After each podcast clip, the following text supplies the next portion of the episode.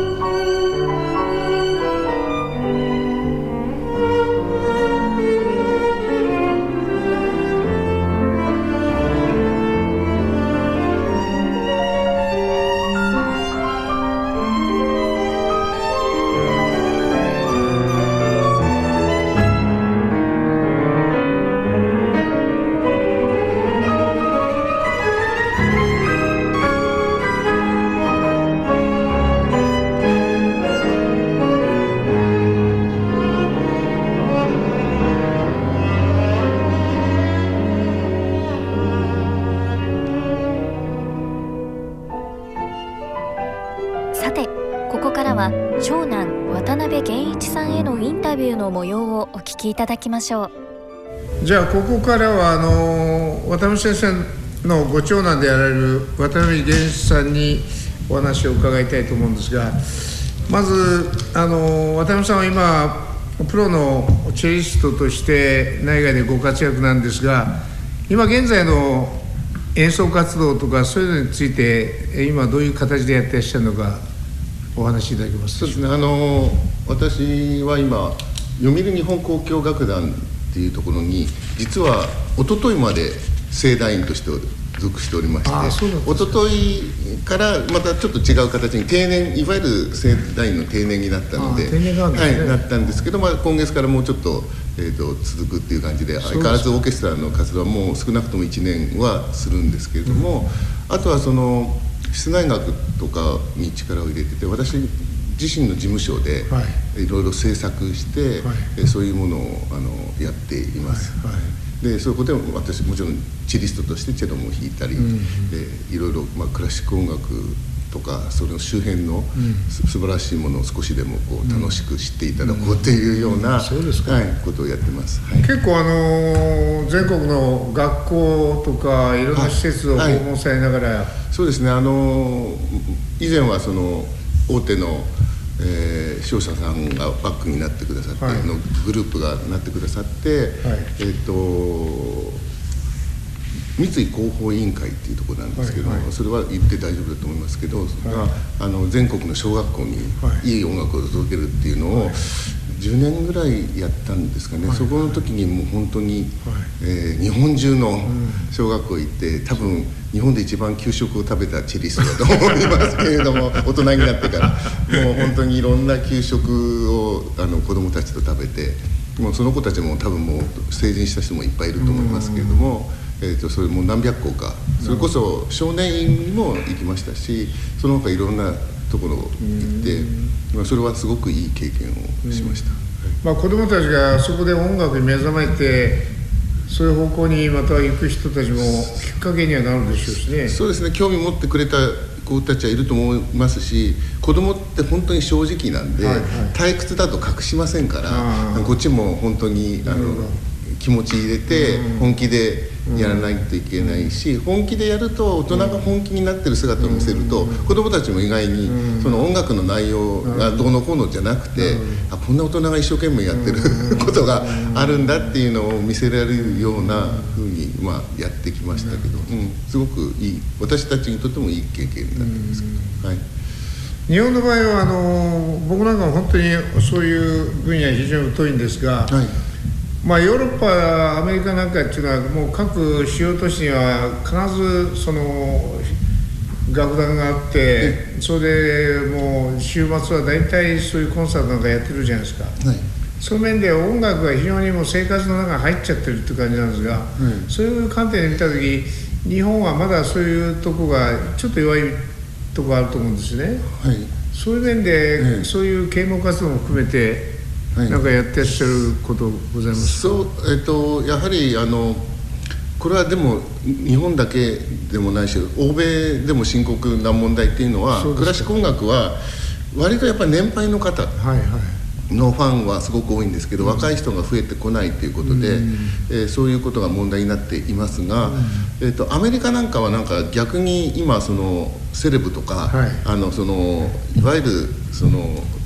エリートたちは、はい。はい、えー、クラシック音楽の教養がなきゃダメだっていうような流れになってきて、逆に今そういうことでは盛んになったりしてはいます。だから日本もなんかそのせっかくこういうあの世界共通の、あのまあ、話題話題にできるもの、あのでみんなで共通してこう感動できるものがある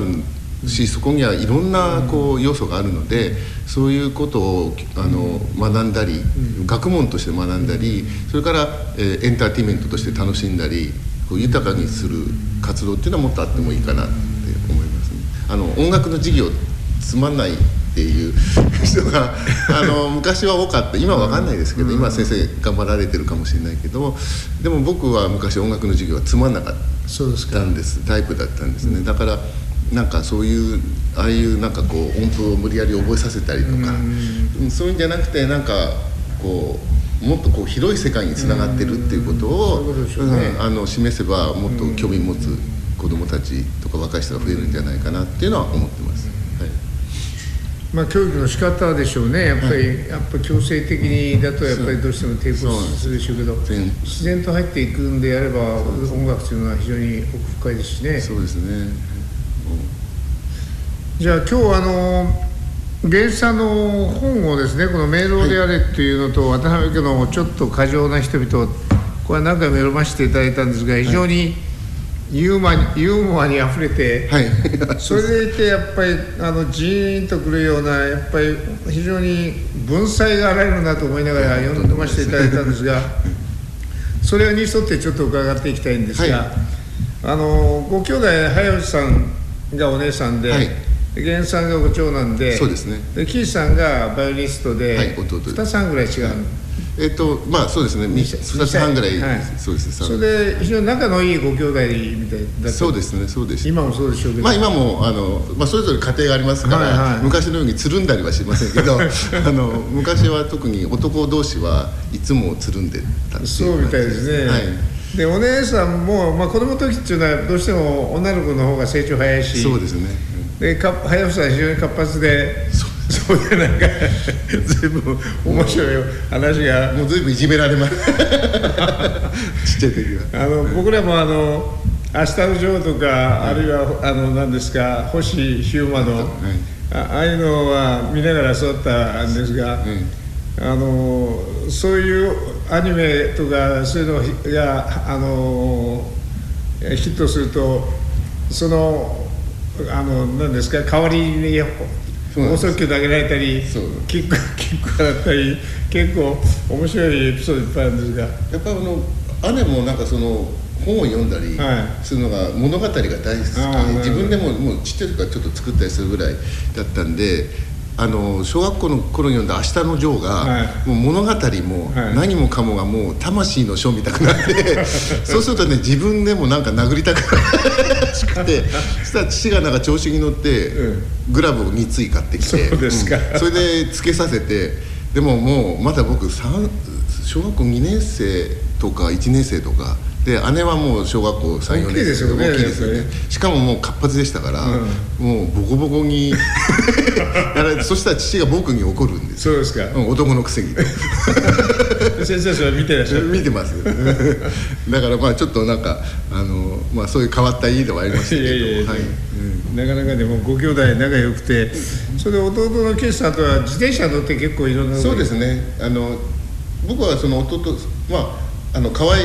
可愛いと思ってたんで、あのよく連れて行ってて、弟もよく懐いてたので、もう自転車の後ろに乗せてそうみたいですね。ん。あのいろんなところ行きました？乗り方も上手だったみたいですね。乗り方も上手です。もう慣れてたから。パッと飛び乗ってそうそうなんです。お前さんとか言うとパッとパッと降りて降りてっていう、もう立って後ろに乗れたんで、僕の肩捕まって、立って乗ってましたから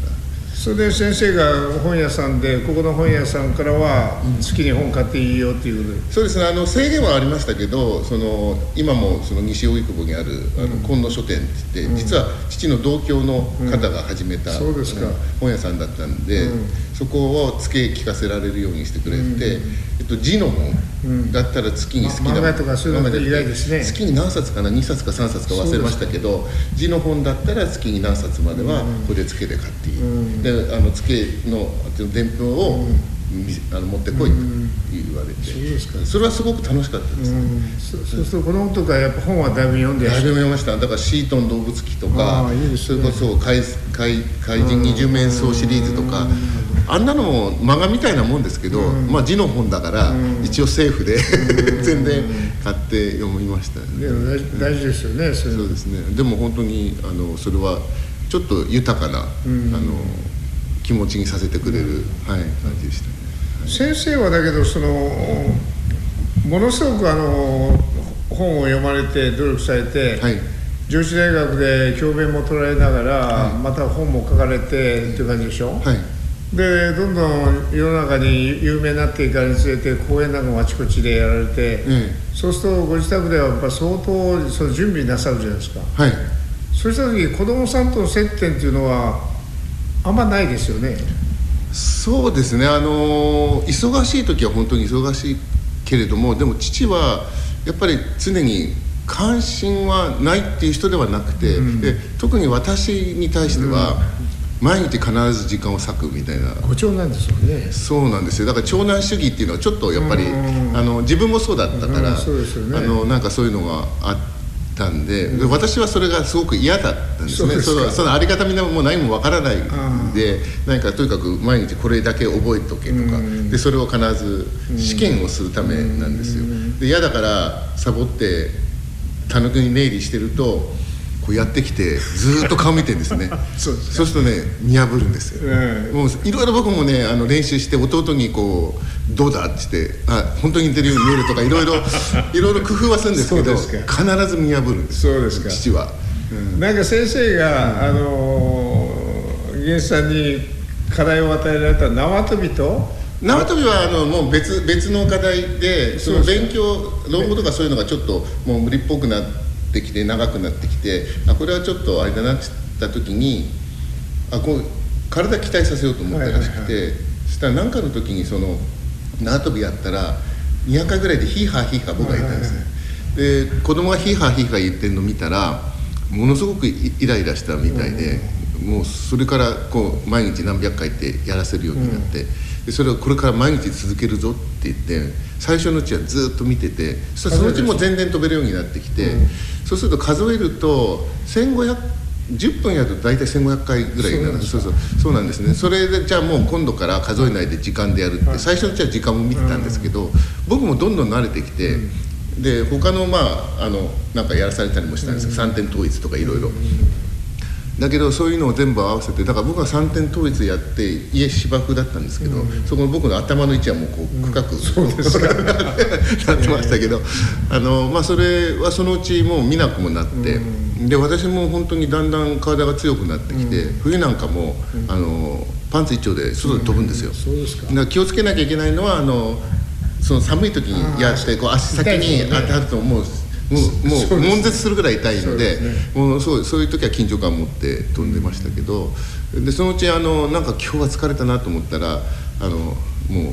ちょっとサボるんですけど汗かいてないといけないから冬なのに氷池池がちっちゃな池があって池の氷を割ってその池の氷の水を体につけてそれで「はあ」って言って帰ってきて。見破られましたけど。でそれは見破らなかったまあもうそのぐらい強くなってるからもうあのあんまりもう関心なかったんでそれは何年ぐらい続けられるそれは、えっとえっと、小学校4年生から、えっと、中学に行くまでですね。中学になったらもう言わなくなってその頃もう柔道やってたので、えっと、道場通ってたので。はい。もうそれで論語の所読もは 6, 歳ぐらいから。1 6歳ぐらいからそれは1年ちょっとやってその後何か違うものをやらされて、はい、やっぱ継続っていうのが重要だっていうことを教えてそうですね、ね、だからその縄跳びは後になって気が付いたんですけど私はまあ風っていうものを多分大学生も一度も引かなかったそうですか。あのずる休みで使ったことはあるかもしれないですけど でもほとんどあの風っていうのをほとんど昔はもうその前はもう毎年23回風邪ひいてあの、ね、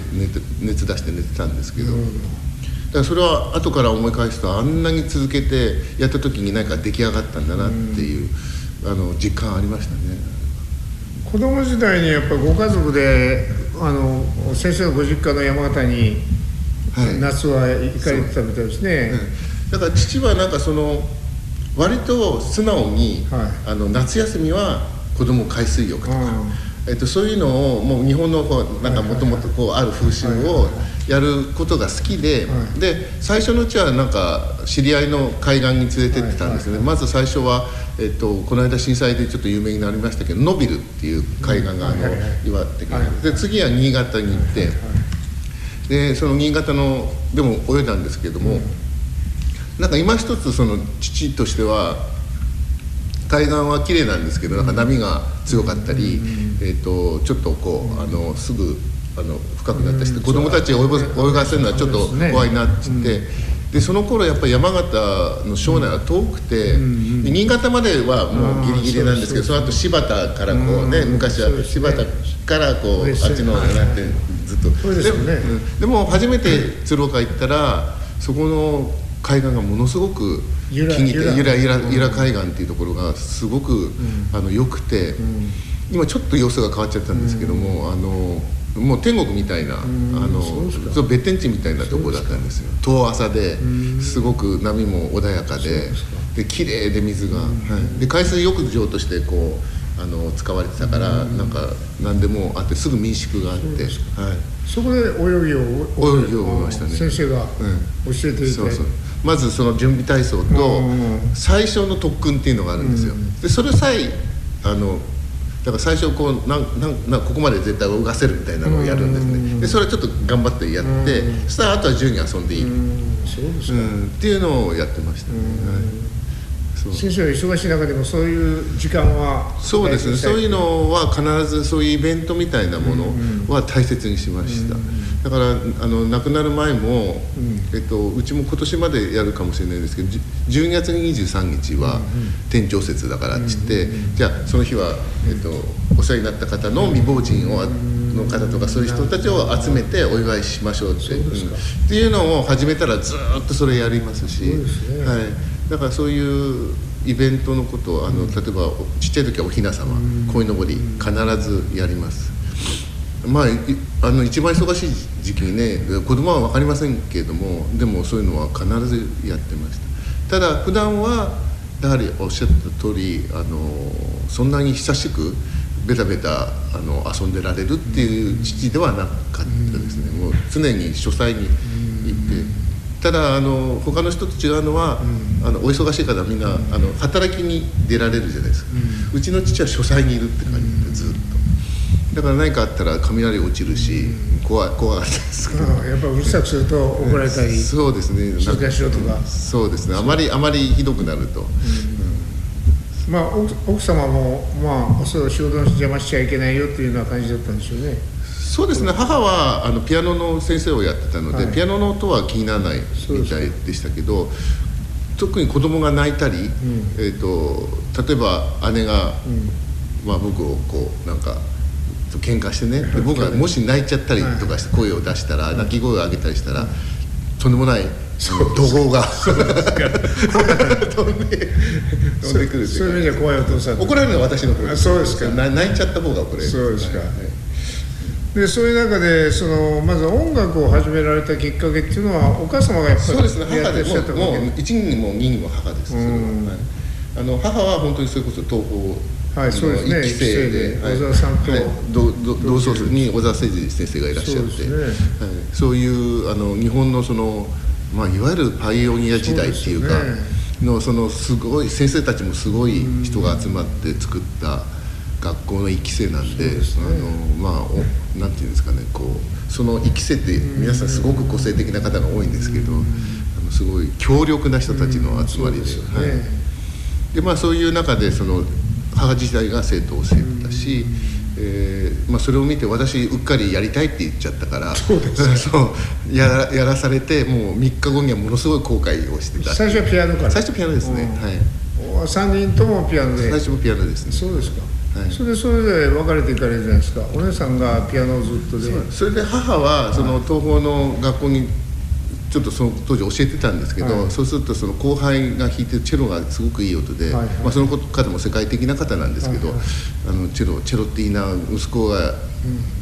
大きくなったらやらせたいなってずっと思ってたらしく、うん。私は何も知らされずに、ある日あの偉い先生のところにいきなり行って。でいや大丈夫よできるよってその先生が言ってくれ、はいくださったからってことで、それも始まることになったんですけど、でその時ついでに弟がその先生のお母様がバイオリンの先生でいらしたんで、じゃあ弟さんも一緒に、ね、あのお母さんついてくるんだったらバイオリンもやったらっつって。それもすごくあのでチェロ頑張る？って言われたからうっかり頑張るって子供は言いますよね。もううっかりした一言が大きいなと思ってチェロはやっぱり楽器大きいから体格が大きくいらっしゃったんですか？体格は割と大きい方だったと思います小さい頃から。は小さい頃からあの割とずっと太ってるっていう感じのあのあのプチプチあのパンパンのあのアメリカ映画の少年のグループではこういじまれいじめられるやつ感じのあのあの体型に近い感じでしたねもともとずっとそうでした。それでチェロやって、まあチェロっていうのはあの聞いてると非常になんかいい音色ですよね。ちょっと物悲しいような、え。だけどあれ弾く方は結構また楽器でかいから難しいんでしょうねそういやまあどの楽器もあのやっぱりこう極めようと思えば難しいのででもなんだろうチェロの方が少し年がいってから始めてもあのものになる確率はあの高いんですけどバイオリンはね早くから。やるとかねそういうのはちょっとあるかもしれない、そういうのに比べるとバイオリンに比べるとチェロの方があの入る時期が遅くてもものになる可能性が高い。う。それで一旦音楽から興味がなくなって離れるんですね、離れます離れお姉さんとお父さんは継続してやってらっしゃって。いや興味がなくなるっていうよりは私はもう興味がももともともうなくなってたんですけど、ずっとやらされてたわけですよ、はいはいでその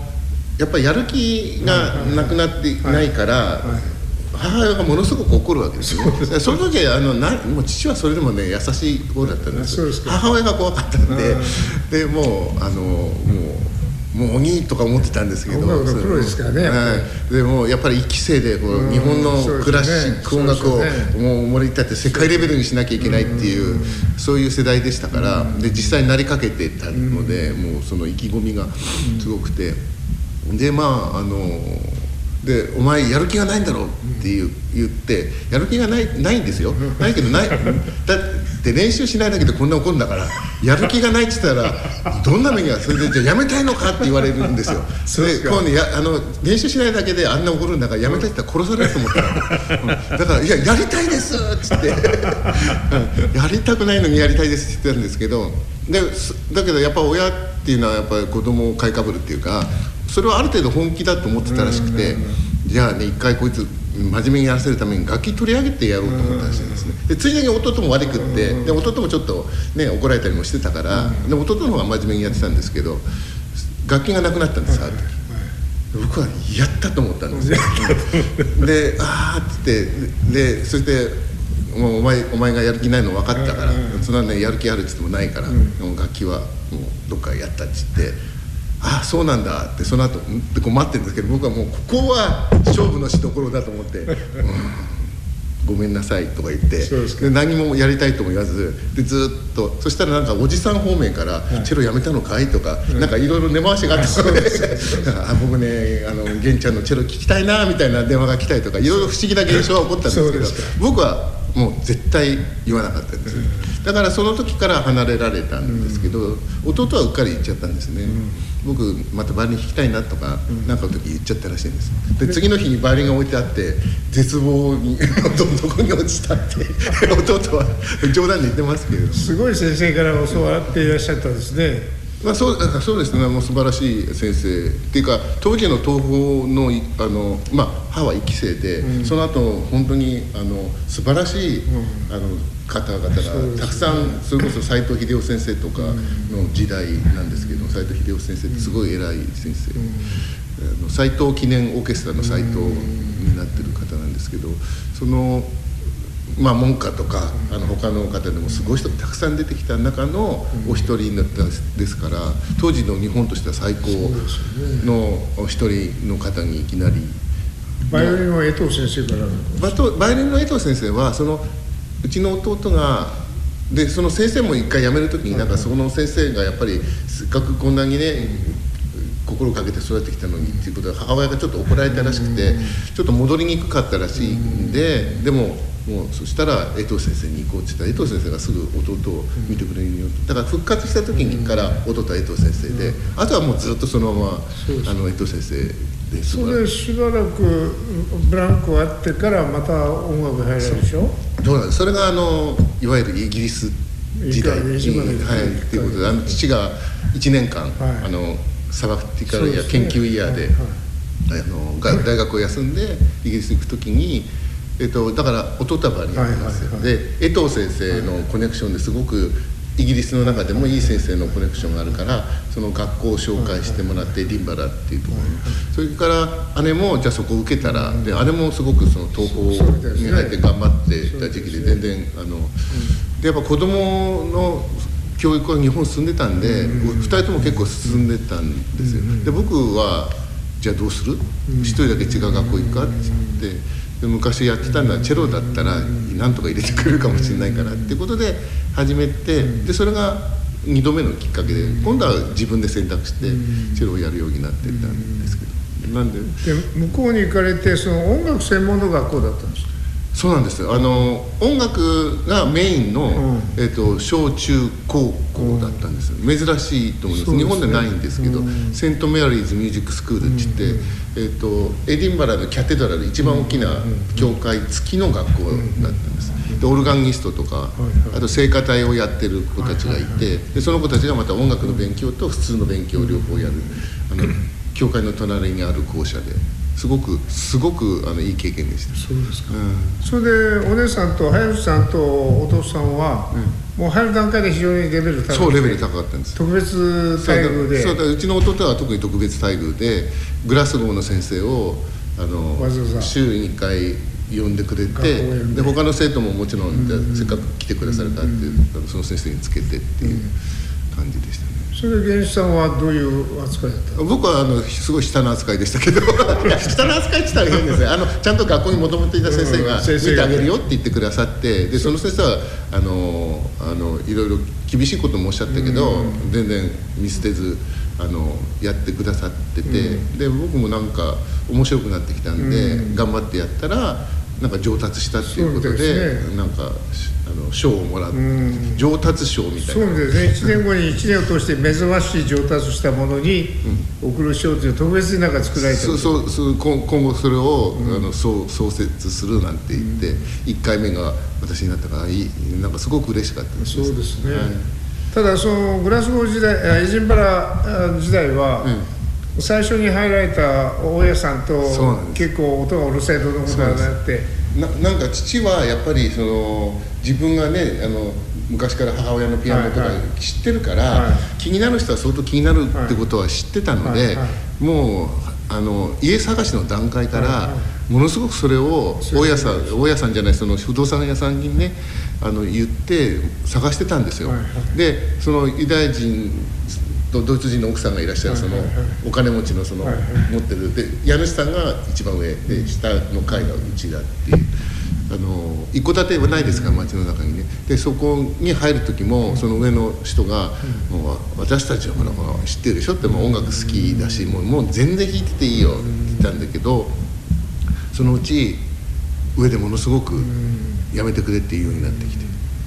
練習量がぜもう絶対的にすごかったんでしょうねだから多分彼らは時々ポロポロとなるぐらいのイメージだったかもしれませんけど3人いて3人がそれぞれの部屋でまあえっと78時間とは言えないけれどもまあ4時間ぐらいは引いてる34時間は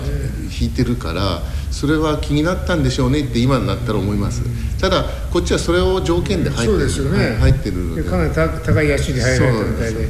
それで結局学校の校長先生かなんかが特別に学校を開放されてそうなんです。夜皆さんで行か行かれるんですそうなんですね。ねそれが楽しかったんですそれは貴重な経験ですね。そうですね。だからもう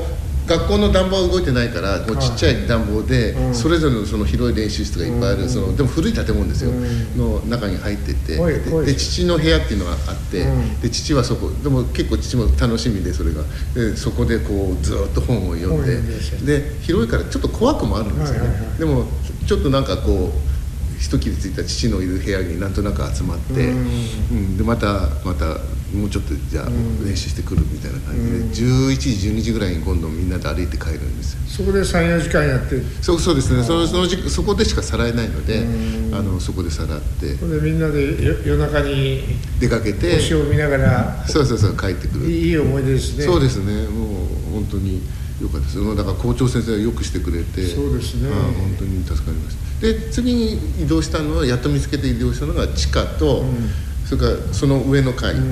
を両方借りた角の部屋だったから全く問題なかったんですけど、そこでその1年間でものすごくやっぱり力がついたっていう。そうですね。私はそのいろんな経験をさせてもらったんで初めてオーケストラで弾いたのも、そんなまだ弾きもしないのに入れてくれるシステムがあって弾かせてもらったりそれで音楽が好きになったしあとエディンバラの音楽祭ってすごいいい音楽祭があってそれを見に行ったりとか、それでまああの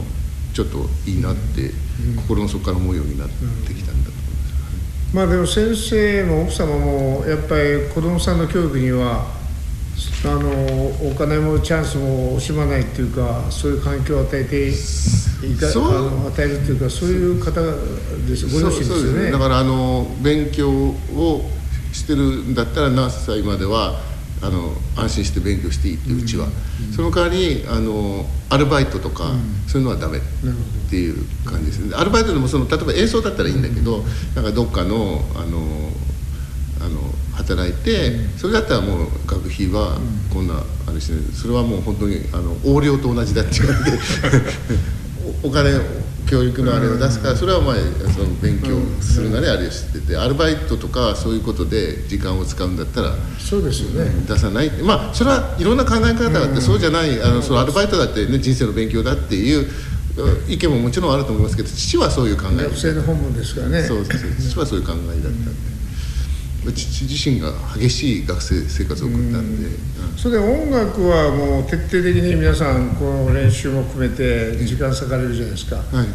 ところがあの学校の宿題はあまりやっていかなかったみたいで。ああまりあまりっていう言い方は語弊があって全然でしたね。それでお母様が、で学校の先生に宿題を出さ出されないあのでありがとうございますって、そうなんですよ。出してますよっておっしゃったっていう、いやうちは、ま、毎日出してますっつって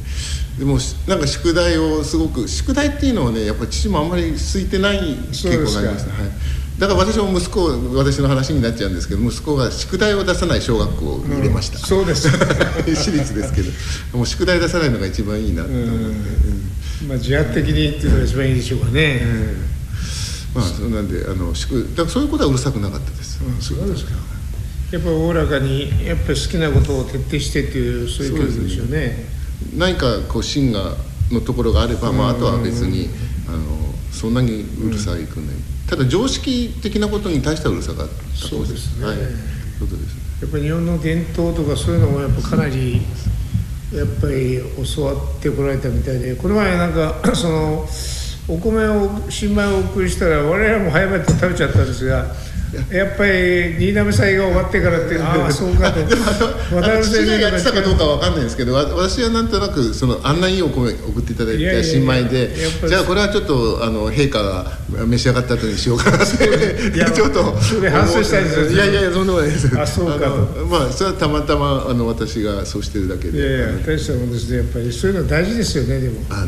まああの気気がつけばやればいいかなっていう感じ。それで そのそういう子供時代少年時代学生時代を通してはい。大きくなられて、それでせ、まあ、だんだんあの結構、まあ、社会に出られて、はい。あ家庭持たれて、えそうするとお父様の絵の見方とか考え方の理解度とかいろいろ変わってくるじゃないですか、そうですね。そのあたり大人になってからの父親としての渡辺先生に対して、なんかもすごい印象の残るようななんかございますか？やっぱり父が本当にすごいなとむしろ本当に思うようになったのは、はい。やっぱ大人になってからの方が多くて、でやっぱりあの昔はねそのやっぱり周りが「お父さんすごいんだよ」って言ってくれたり、たまにはこうあの豪華なところで食べに連れてってくれたりとか、だからまあベストセラーも書いてたから、多少こう、ね、あの家もこう大きい家にして書庫あって、だからまあそういう意味ですごいなみたいな感じになりやすいんですけどやっぱり大きくなって父の本を読んだり父のやってきたことそ,、れからあのまああの例えばいろんな大人を見てきた中でその例えば父はあの普通の店員さんとか普通のあのあれですとものすごく物腰が昔から柔らかいんですよ。ですごく丁寧だしでそういうところとかもやっぱり偉い偉いなっていうのをあの感じることが多かったですね。そのであとはやっぱりその膨大な業績っていうんですかね、それそれはあのあの物理的にもすごくて、本本の数とか。だからそういうこととあとやっぱり言ってることがやっぱりやっぱ終始一貫してる昔から結局それは間違った、ね、判断でももちろんあったかもしれないけど、あの一番根幹のところは全然変わってなくてブレてらっしゃいですよね。ないっていうところがすごいなっていうのとやっぱり最後のあの病気になった最後のところの父、もうそこでやっぱり、えっと、人生のその姿勢が出るのかなとあれはもう壮絶に自分が真似できるかどうかちょっとできないけど本当に痛かったと思うんですけど、まあ、必ず起き上がって一回机について、えーちょっとこう新聞を見てで必ずもうもうもう本当に骨みたいになってても、そういうことを必ずいやもう死ぬ前の日ぐらいまで。前の日はさすがにちょっと、まあ私その日は前の日はついてた不思議なことについてたんですけど、ずっと。なんかそれを最後まであのやり抜いて、であの薬入れると頭がぼーっとするんですよ。そねうんそれをすごく嫌がった、だからあの薬モモルヒネとそうそうそうそうでですすね。あのオキシコンチンだったと思いますけど、それの量を増やした時にでもだったから、この量を覚えておいてくれと、あのこの量を超えたらあのこうなるからこれ以上飲ませないように、最後までこう明晰で痛かったっていう感じそれから机の上のあそこの何何色の本を持ってこいって言ってすごいよく覚えてますね、うん。あそこの書書棚のあの本ちょっと持ってきてくれとか。蔵書17万冊っていうすごい書斎ですからね。まあ本当のところね何万冊かわかんないんですけど。いやーこの前拝見させてもらったらびっくりしましたけどやっぱりすごいですね。数はすごいですね、本当に。そどこに何があるか分かってらっしゃるっていうのもそうです。大体分かってると思いますね。特にあの英語の本の方がよく分かってると思います。はいそういう中でやっぱりその70代の半ばぐらいまではずっとお元気。もういや80代に入るまでお元気でした。80代も最初のうちはまだ元気でしたから。でもなんかそのちょっとその膀胱あじゃあ前立腺ですそねう。それはでもそれが見つかった時もすごく楽観的で、こんなのはあの誰でもなってな別にずっとななそうですよね。でそしたらなんか意外なことにそれが突然悪さを始めてしまったっていうのが残念なところですけどすごく元気だったんですけどね。本当に突然10えーとまあ、2017年に亡くなったんですけど、初めて具合悪くなったのは2015年のちょうど僕が演奏やる時に来てたのにトイレでちょっとおかしくなって、そのままあの病院に行っちゃったんですけど、で僕はその演奏終わったらすぐ病院に行ったんですけど、それは大丈夫で、でもそのそれからいろいろ調べてるうちに、あので何かの時に骨折して、で骨折してもっと調べたら、ああ骨転移があると。あそうことになっちゃったんですね。それが2016年ですね。でそれでもなんかもう夏とか危機迫るような感じで仕事をやってたんですけどやっぱりその年の暮れぐらいからもう相当もう車椅子的なのやって介護の人も入れて、で近所に住んでるあの弟と弟の奥さんがもうしょっちゅうあの様子を毎日のように来て見てくれて、えっとまあ、そういう状態になりましたねその亡くなる年は。だから。そういう状態でもお仕事をなさってたんです仕事してましたね。そうですね、で手が折れた時はその初めてその iPad みたいな、はいはいはい、それで本を読みたいっていうか、はい、こうめくれないじゃないですか,、はいはい、iPad を買って、あの僕あの全部用意してで「ゴルゴ13」とか、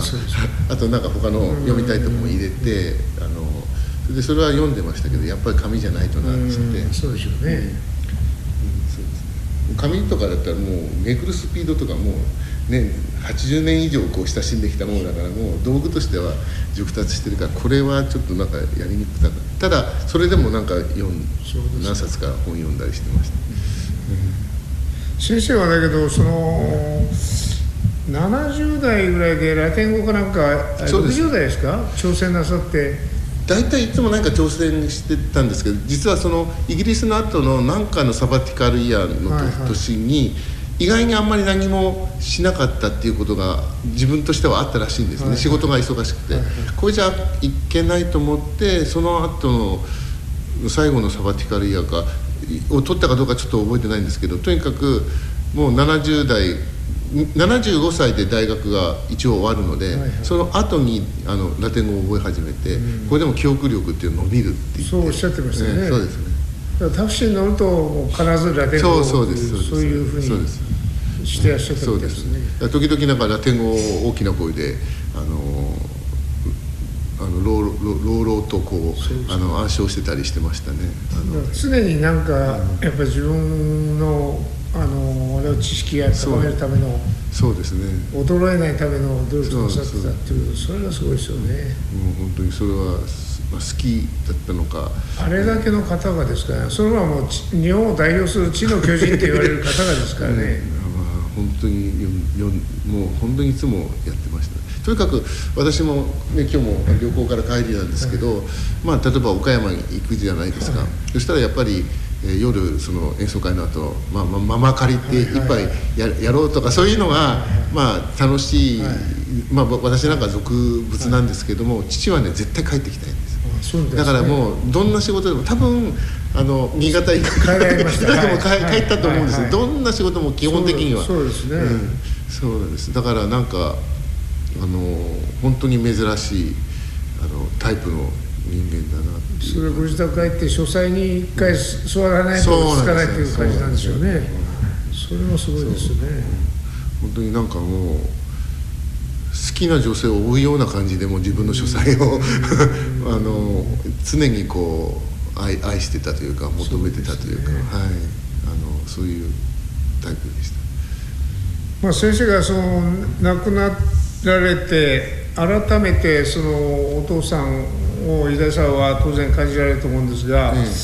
その先生がこうあの源さんにおっしゃった言葉っていうのが何か蘇ってくるじゃないですか。はいその時にその時は意外と気にしなかったんだけどあこういうことだったんだとかそういう言葉みたいなのございますか、まああのちょっとここにも書いたんですけど、まあ、昔あのよく言われてで今も時々思い出すのはやっぱりね、えっと、やらない理由は、うん、あの1万でも作れる,、うんなるほど。っていうようなことをよく言ってました、うん、だからそういうそういうのを思い出しますね。あとどんな困難な暗い話してもなんかパッと明るい解決策とかことを言う。それは何の言葉か分かんないけどそういうなんなんて言うんでしょうかね。例えばあの私がねあの震災の後に悩んでた時に。もう私はいろいろやっぱ考えるわけですよ、あのね、停電になったらどうしようとか、ね、お客さんからクレーム来ないだろうかとかそのこれややること自体どうなんだろうとか、そしたらもう全然違う視点で、あのまあ、あの停電になった時は、お客さん幸せだなと、暗闇でクラシック音楽を聴くと得難い、ね、みたいなことを言うんですすごいですよね。まあ、そそのそのそういう発想の仕方っていうのを、やっぱり自分で身につけられたらどどんないいだろうなとは思いますね、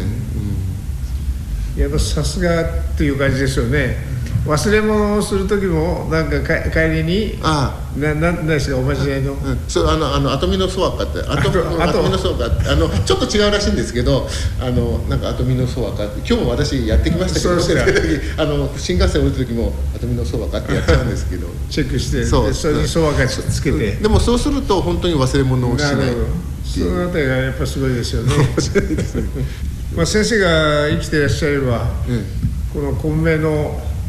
なんか迷走しているような日本に対して一つの方針をですねそうですね。説得力を持っておっしゃったんじゃないかと思ってそうですね。多そういう分面で惜しかったなと思うんですね。本当にあのまあなんか明るい気分にさせてくれるそうですよね。力強い裏打ちされたようなね。あの何かねち知見に裏打ちされたようなことを言ってくれたかなとは思いますね。でああそうだなっていうふうに思えるようなふうにだからまあそういうことは本当にあの残念ですけれども、ね。はい。あと10年は長生きしていただきたかったですね 本当に、まあそうですね、まあ、あの家族としても全然もっともっとね。の長生きしてほしかったなとは思ってますねもちろん、はい、いやどうもありがとうございました。ありが本当にとうございました。いやなんかいいお話を。とんでもないです。大したお話もありがとうございまできない大人のラジオ